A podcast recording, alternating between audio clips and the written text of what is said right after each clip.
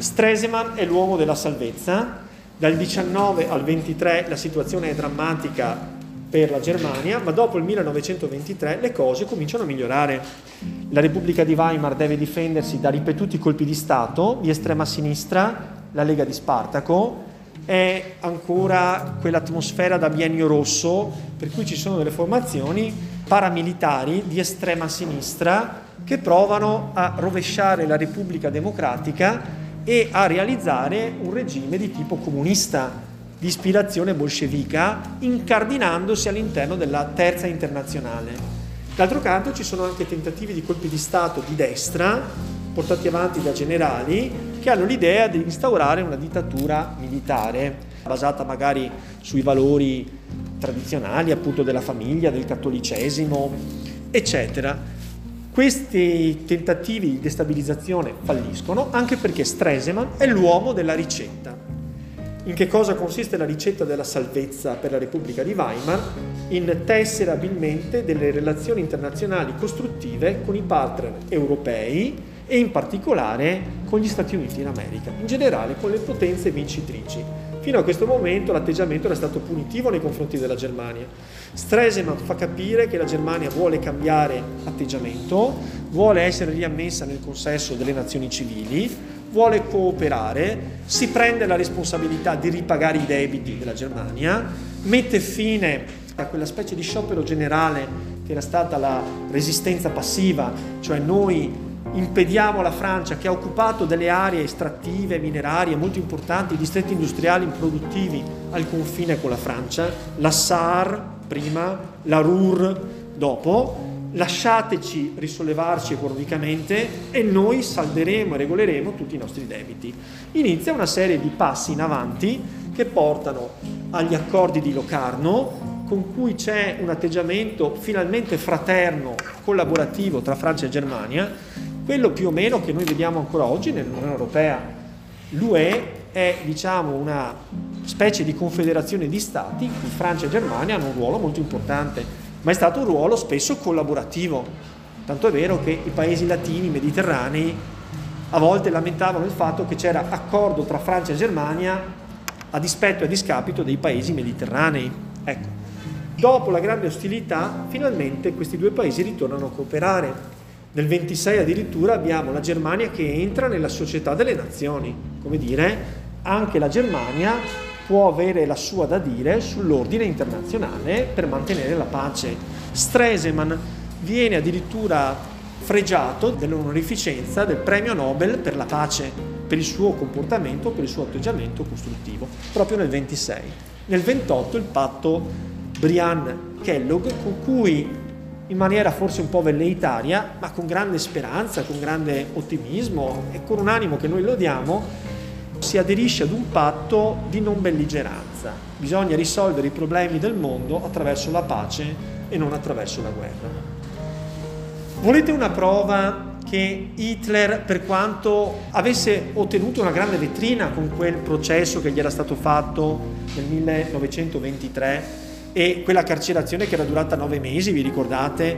Durante i quali nove mesi Adolf Hitler, oltre a incontrare a parlare, a leggere, a studiare, aveva anche scritto un'opera che pochissimi avevano letto e lessero anche successivamente, ma molto importante per il proseguo della nostra storia, che era il Mein Kampf, cioè la mia lotta, la mia battaglia, dentro la quale cercava di esprimere i suoi principi razzistici, pangermanisti, l'idea dello spazio vitale, la necessità di revisione totale dei trattati di Versailles, però se volete la prova che la cura di Stresemann risolleva le sorti economiche, sociali, anche della disoccupazione della Germania, basta vedere le elezioni del 1928. Guardate un po' i primi partiti che raccolgono la gran parte dei voti e sostengono la Repubblica di Weimar.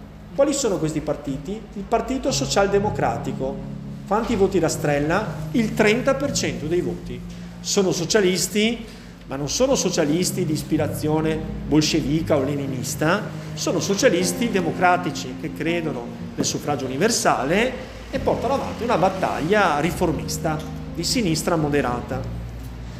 Poi abbiamo il partito Centrum al 12%, il partito cattolico, vi ricordate, moderato, e poi abbiamo il partito popolare nazionale, 14% di ispirazione democratica. Questi partiti tutti insieme superano il 50% dei voti. È un governo di coalizione che mette insieme i partiti moderati. Le frange estreme rimangono fuori dal Parlamento o sono rappresentate in Parlamento con pochissimi voti. La legge elettorale di Weimar è una legge elettorale proporzionale, per cui nel Parlamento federale siede un numero proporzionale in base alla quantità di voti che si sono presi alle elezioni generali. Quanti voti ha preso il partito di Hitler? Ha preso il 2,5% dei voti. Siamo al 1928. Nel 1933 Hitler diventa il cancelliere della Repubblica di Weimar, prima di trasformare la Repubblica in impero e in Stato totalitario. Questo ci fa capire che cosa? Che l'anno chiave per comprendere l'ascesa e il successo di Hitler è il 1929. Ma che cosa succede nel 29? C'è la crisi americana del 1929. La crisi americana è una crisi economica gravissima che colpisce lo Stato più ricco, più potente, più avanzato nel mondo gli anni 20 negli Stati Uniti sono stati i Roaring Twenties, cioè gli anni ruggenti in cui gli americani sono riusciti ad agganciare un tenore di vita che noi avremmo raggiunto negli anni 60 del Novecento, cioè 50 anni dopo quasi. Quindi frigoriferi, lavatrici, tostapane, automobili, beni durevoli.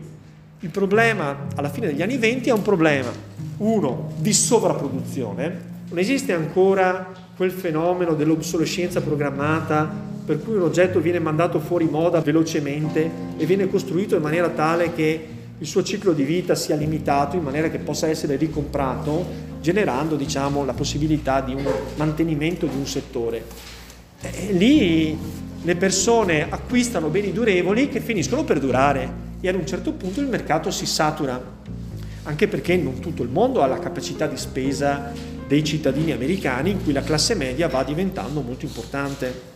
Secondo luogo, alla crisi economica ciclica di sovrapproduzione, ma particolarmente grave, indotta anche proprio dalle capacità produttive enormi delle fabbriche americane.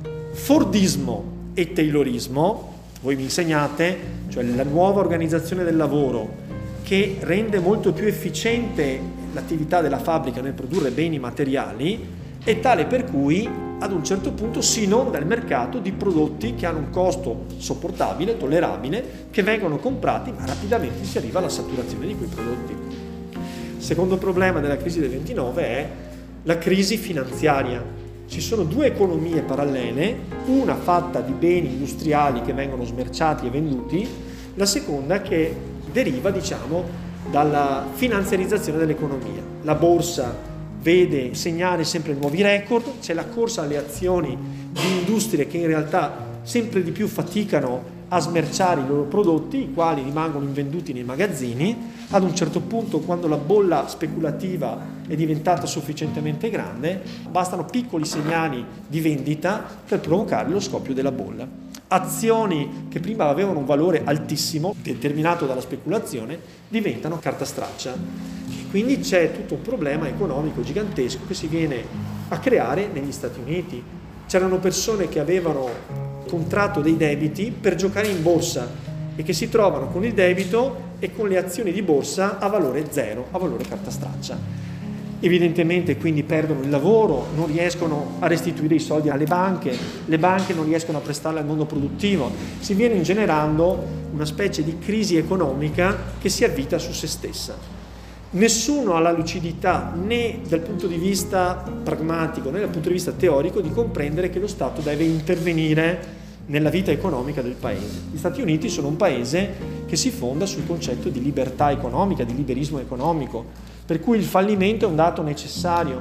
È un paese anche in cui non ci sono reti di protezione sociale. Se tu perdi il lavoro e non riesci a fare fronte al tuo debito, ti viene portata via la casa e tu rimani sulla strada. Quindi è una situazione drammatica.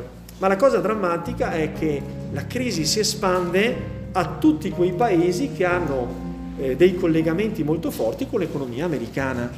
E tra tutti i paesi europei chi è che subisce il contraccolpo più grande? Proprio la Repubblica di Weimar.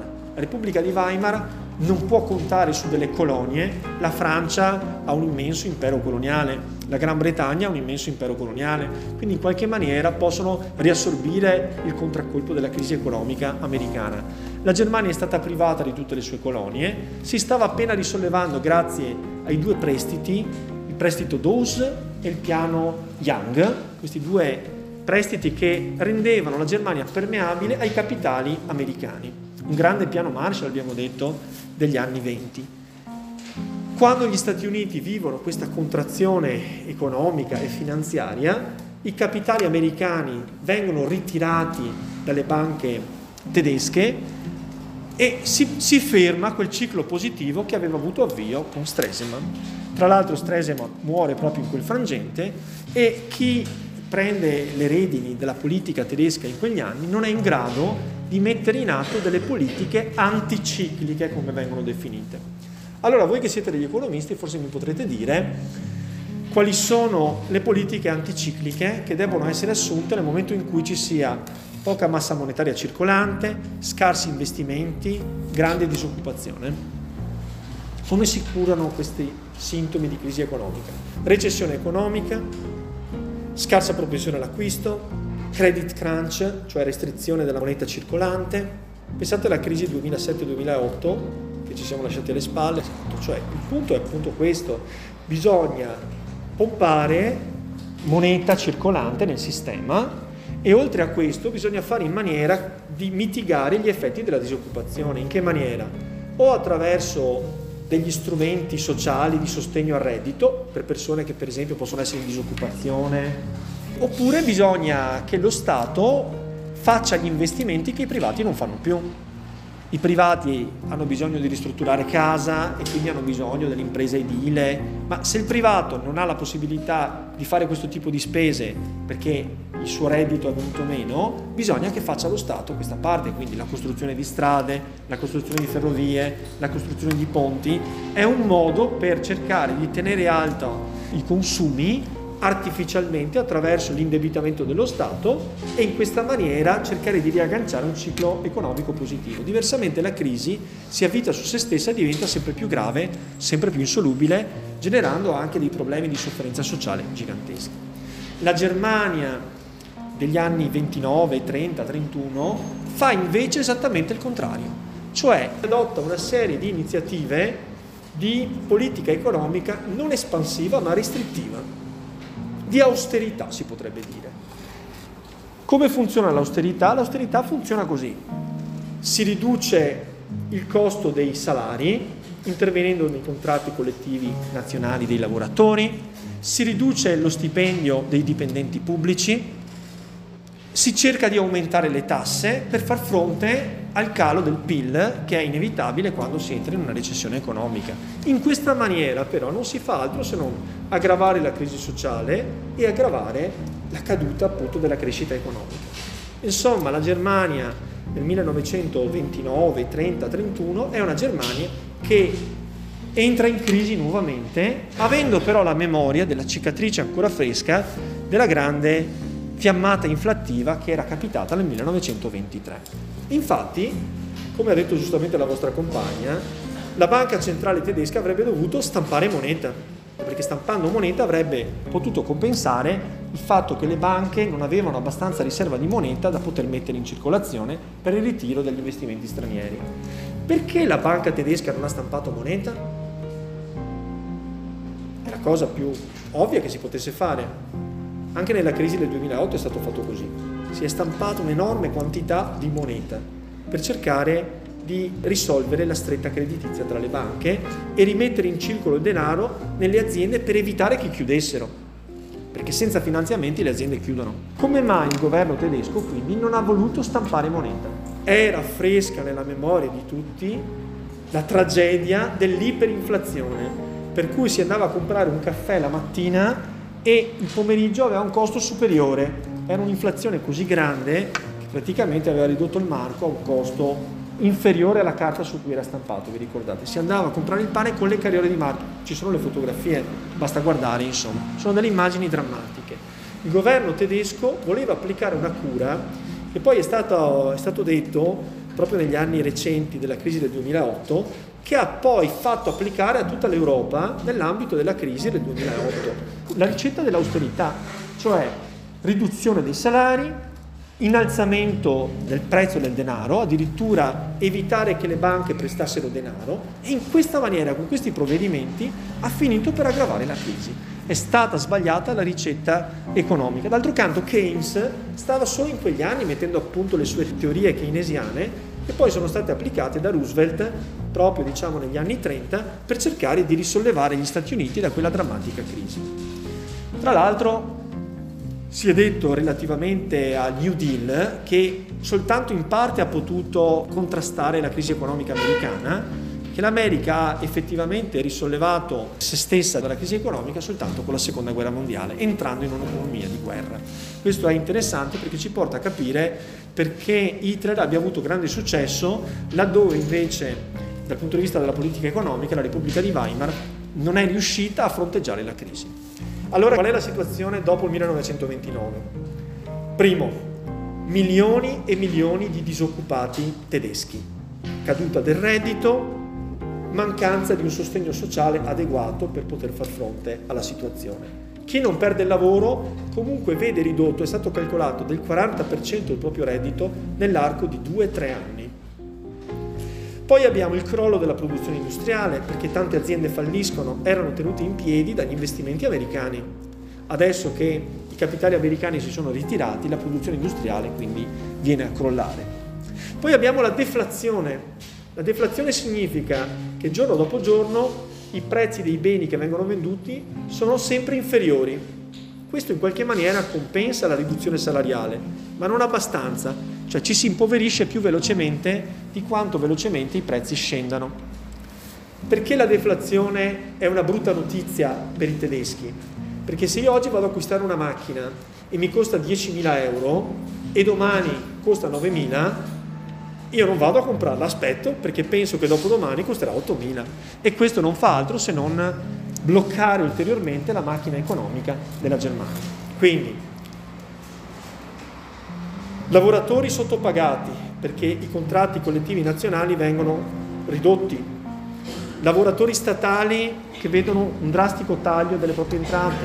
Moltissimi disoccupati. Il prezzo dei beni del consumo che si riduce sempre di più entrando in una spirale deflattiva. Le industrie che chiudono, la produzione che cala, aumentano le tasse per cercare di mantenere il bilancio dello Stato in equilibrio perché lo Stato incamera di meno dalle tasse e quindi se vuole mantenere il pareggio di bilancio deve alzare le tasse. Non dimentichiamoci che la Germania sta continuando a pagare i debiti di guerra. Tra l'altro i debiti di guerra poi le verranno cancellati da parte delle potenze vincitrici proprio per le condizioni economiche difficili della Germania. Insomma avete capito che l'incubo che stava proprio in quegli anni per scomparire, per essere lasciato alle spalle, si rimaterializza di fronte agli occhi dei tedeschi. Di fronte a questa situazione, qual è la risposta dei partiti di Weimar? La risposta è una risposta debole, incerta, che sicuramente non tutela i cittadini tedeschi, i quali quindi sono insoddisfatti, timorosi nei confronti del futuro e credono di essere avviati verso il baratro economico che hanno già sperimentato meno di dieci anni prima. Guardate allora le elezioni parlamentari del 1930. È già significativo questo. Si è andati alle elezioni nel 1928, dovrebbe passare un'intera legislatura prima di ritornare al voto. Si va al voto dopo due anni soltanto. Perché? Perché i governi della Repubblica di Weimar non tengono, sono instabili. Questa instabilità, alla prova delle elezioni, si manifesta in volatilità del voto popolare. Per chi vota la gente? Vi ricordo che la gente vota a suffragio universale maschile e femminile. Diamo un'occhiata. Il Partito Socialdemocratico prende il 24,5% dei voti. Aveva preso il 30% dei voti nel 1928, ha perso il 5% del consenso. È strana questa perdita di voti? Non è strana, perché i partiti di governo che hanno iniziato le politiche di austerità, che vuol dire meno salari, più disoccupazione, meno lavoro per tutti, e la perdita di capacità competitiva del paese vengono puniti, vengono puniti per aver gestito male la crisi. Andiamo a vedere Gli altri due partiti, vi ricordate quali erano? Era il Partito Popolare e il Partito di Centrum, il Partito di Centro. Questi due partiti, che erano il secondo e il terzo classificato alle elezioni del 28, due anni dopo sono scomparsi. Non scomparsi perché liquefatti, sono scomparsi perché non sono più tra i primi partiti votati. Qual è invece il secondo partito più votato? Il Partito Nazionalsocialista dei lavoratori tedeschi, cioè quello che brevemente può essere definito il partito nazista di Adolf Hitler. Insomma, Hitler che nel 1928 prendeva il 2,6% dei voti, nel 1930, in base diciamo, alle ripercussioni economico-sociali della crisi del 29 americana, poteva rastrellare il 18,3%, in ascesa, in ascesa. Al culmine della sua carriera politica, Hitler rastrella il 37% dei voti in elezioni democratiche non quelle successive plebiscitarie come quelle che tiene Mussolini, in cui si va a votare a suffragio palese, sì, no, e chi vota no poi è schedato e subisce le ripercussioni della polizia segreta. Quindi diventa il secondo partito, comincia a diventare una forza politica molto importante. Qual era il messaggio di Hitler? Bastava leggere Mein Kampf. La colpa era appunto dei bolscevichi, cioè dei socialisti, i socialisti sappiamo che sono internazionalisti, vogliono fare della Germania un pezzo della Russia, dell'Unione Sovietica, non sono patrioti, hanno giocato dalla parte avversaria anche durante la guerra, loro tenevano per la Russia, questo è il messaggio di Hitler, poi la grande finanza che pensa soltanto a speculare e non a produrre, è costituita da persone cosmopolite no? che hanno una visione multinazionale, che non pensano alla patria, non sono veri patrioti, non sono veri tedeschi, molto spesso sono ebrei, quindi sono delle quinte colonne che in un certo senso appunto dall'interno rendono più fragile la compattezza tedesca. Quindi colpa dei rossi, socialisti, comunisti in particolare, colpa degli ebrei, è colpa del fatto che il popolo tedesco è inquinato dalla presenza di razze inferiori che lo indeboliscono. E allora ebrei, omosessuali, testimoni di Geova, Rom, un tempo si diceva zingari, tutte queste minoranze inquinano il ceppo ariano che è destinato dalla genetica a diventare il ceppo dominante. Quindi se la Germania vuole tornare ad essere grande, deve diventare una nazione ordinata, patriottica, nazionalista e risolvere il suo problema eliminando questi fattori che l'hanno indebolita.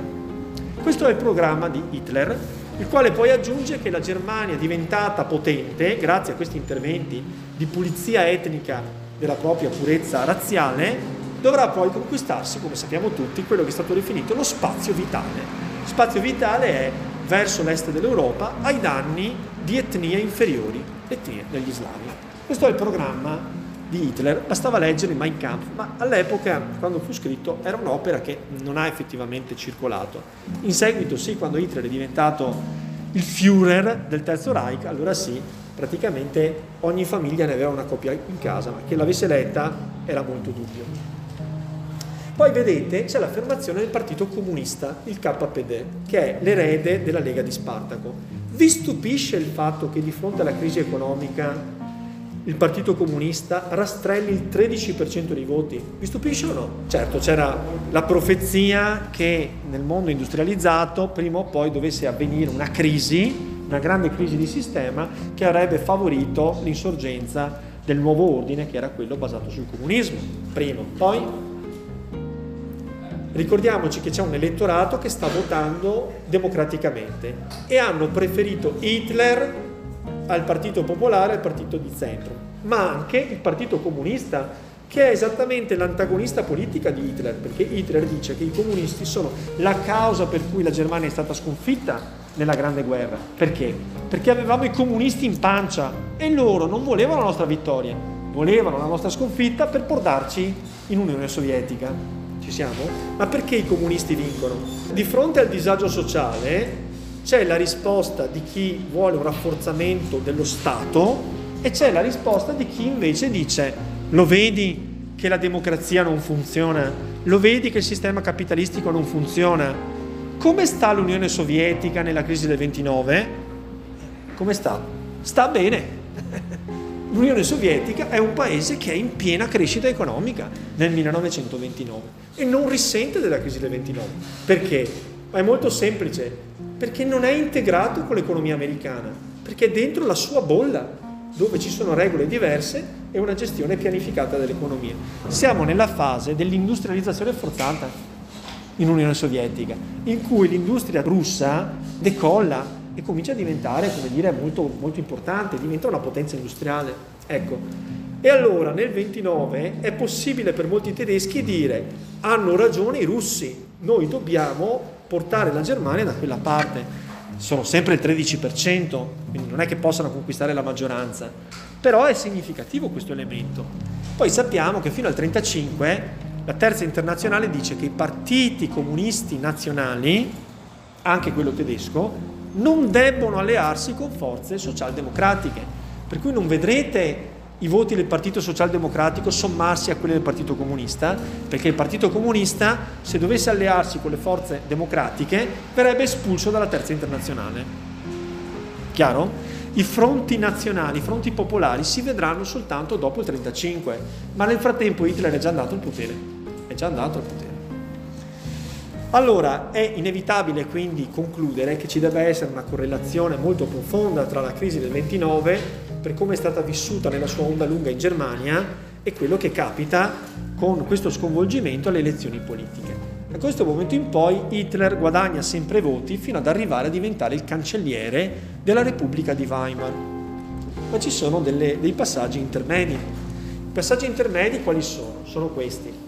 Dopo sette anni di presidenza della Repubblica, il generale Hindenburg, che è un uomo di ordine, è un uomo, è, insomma è un soldato, è un militare, è stato eletto presidente della Repubblica, dopo sette anni bisogna ripresentarsi alle elezioni.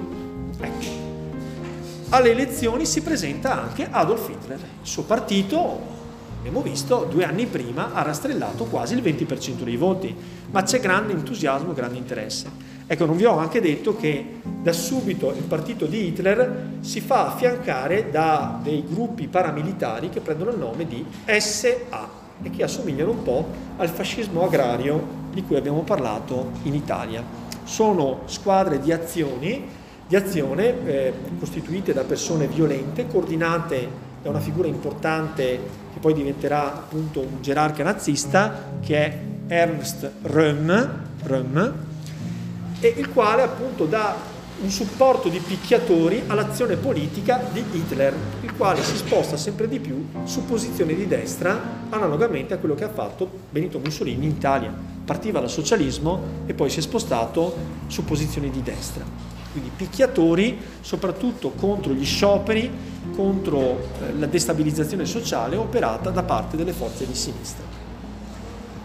Hindenburg quindi deve gareggiare perché Hindenburg viene ricandidato alla presidenza della Repubblica e ricordatevi che il presidente della Repubblica di Weimar è votato direttamente dal popolo, un po' come capita appunto negli Stati Uniti o in Francia. Hitler si presenta come alternativa ad Hindenburg.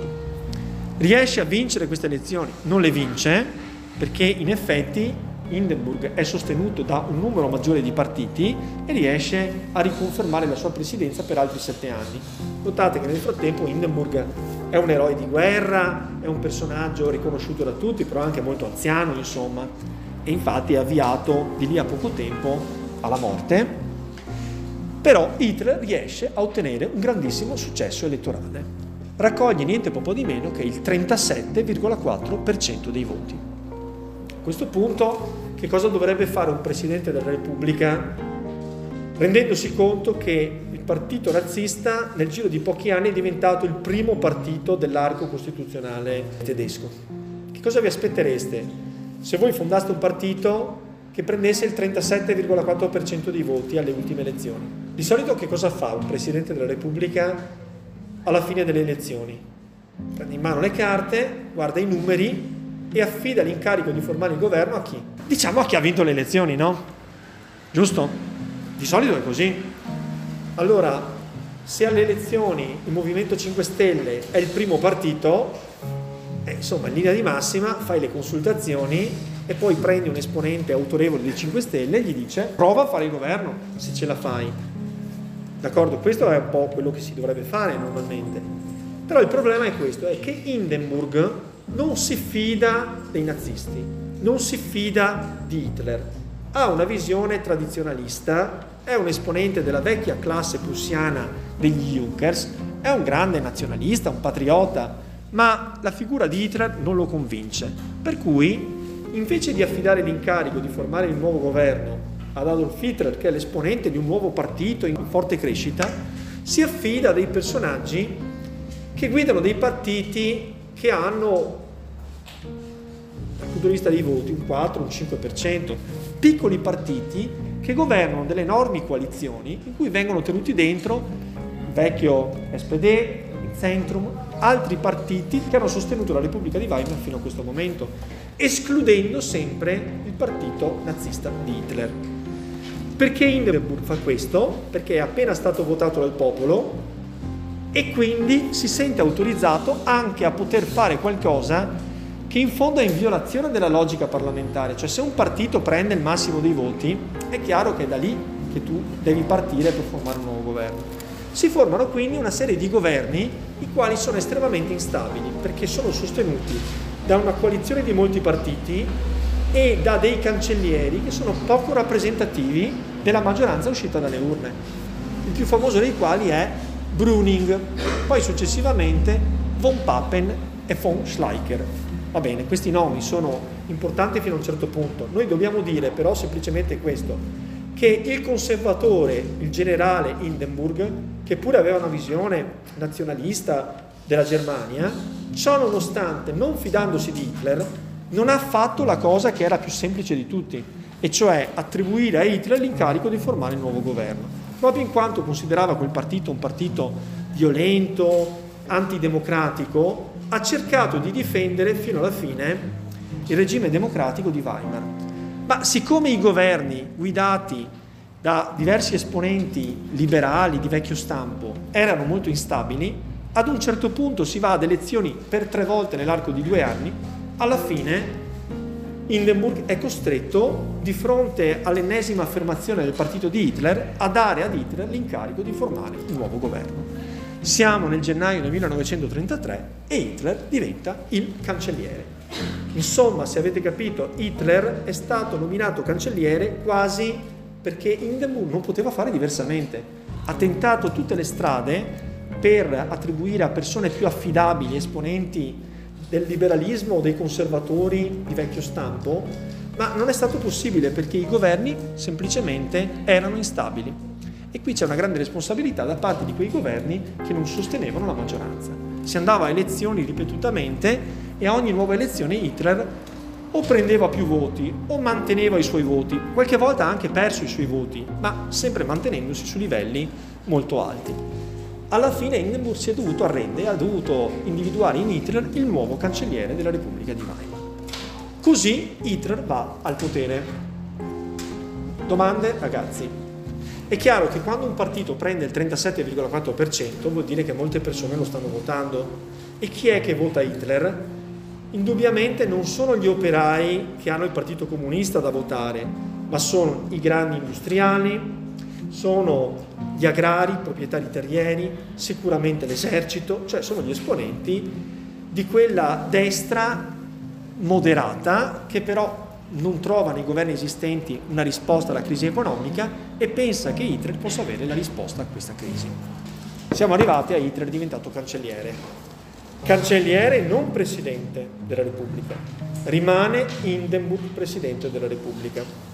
Ecco il vecchio Hindenburg, esponente della grande classe degli Junkers, l'aristocrazia che è diventata aristocrazia industriale, che ha combattuto eroicamente nella prima guerra mondiale, un uomo fiero, un patriota, ma non del tutto convinto delle teorie razziste di Hitler e dietro appunto Adolf Hitler.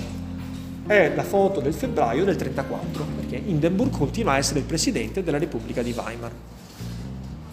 Quindi formalmente inizialmente sembra che nulla sia successo. Hitler è diventato cancelliere. Il problema è che Hitler agisce immediatamente per svuotare di significato la Repubblica di Weimar, sospendendo. E allora vediamo rapidamente qualche cosa che può interessarci. Dal nazismo alla guerra, ecco, una cosa che va detta è che Hitler aveva guardato con interesse a Mussolini. Mussolini è stato per lui il suo maestro e il suo esempio. È il classico caso in cui l'allievo supera il maestro. Ciò che Mussolini ha fatto in maniera imperfetta è stato realizzato in maniera molto più efficace da Hitler in Germania. Lo scopo di Hitler era appunto arrivare al potere per via democratica. È tutto molto chiaro, molto esplicito quello che voleva fare. Lui non parla inizialmente di sterminio degli ebrei, ma di epurazione, quindi di dislocazione degli ebrei dal territorio tedesco in altro territorio. Inizialmente si parla proprio di epurare nel senso di eliminare, ma non eliminare fisicamente, ma dislocare da una parte all'altra del mondo. Successivamente nel corso della guerra mette appunto il piano dello sterminio totale industrializzato per mezzo dei campi di sterminio e i lager. Allora, fino a quando Hitler nel gennaio viene proclamato cancelliere, apparentemente non c'è nessun problema, potrebbe essere un cancelliere come qualunque altro. Anzi, in un certo senso il modo con cui Hitler è andato al potere è meno aversivo di quello di Mussolini. Mussolini ci è andato con la marcia su Roma.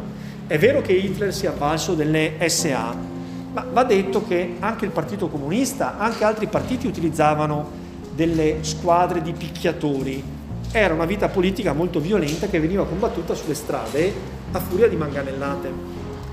Il problema è che Hitler aveva un quadro, aveva un progetto antidemocratico che mise lucidamente in atto subito dopo le prime settimane del suo cancellierato.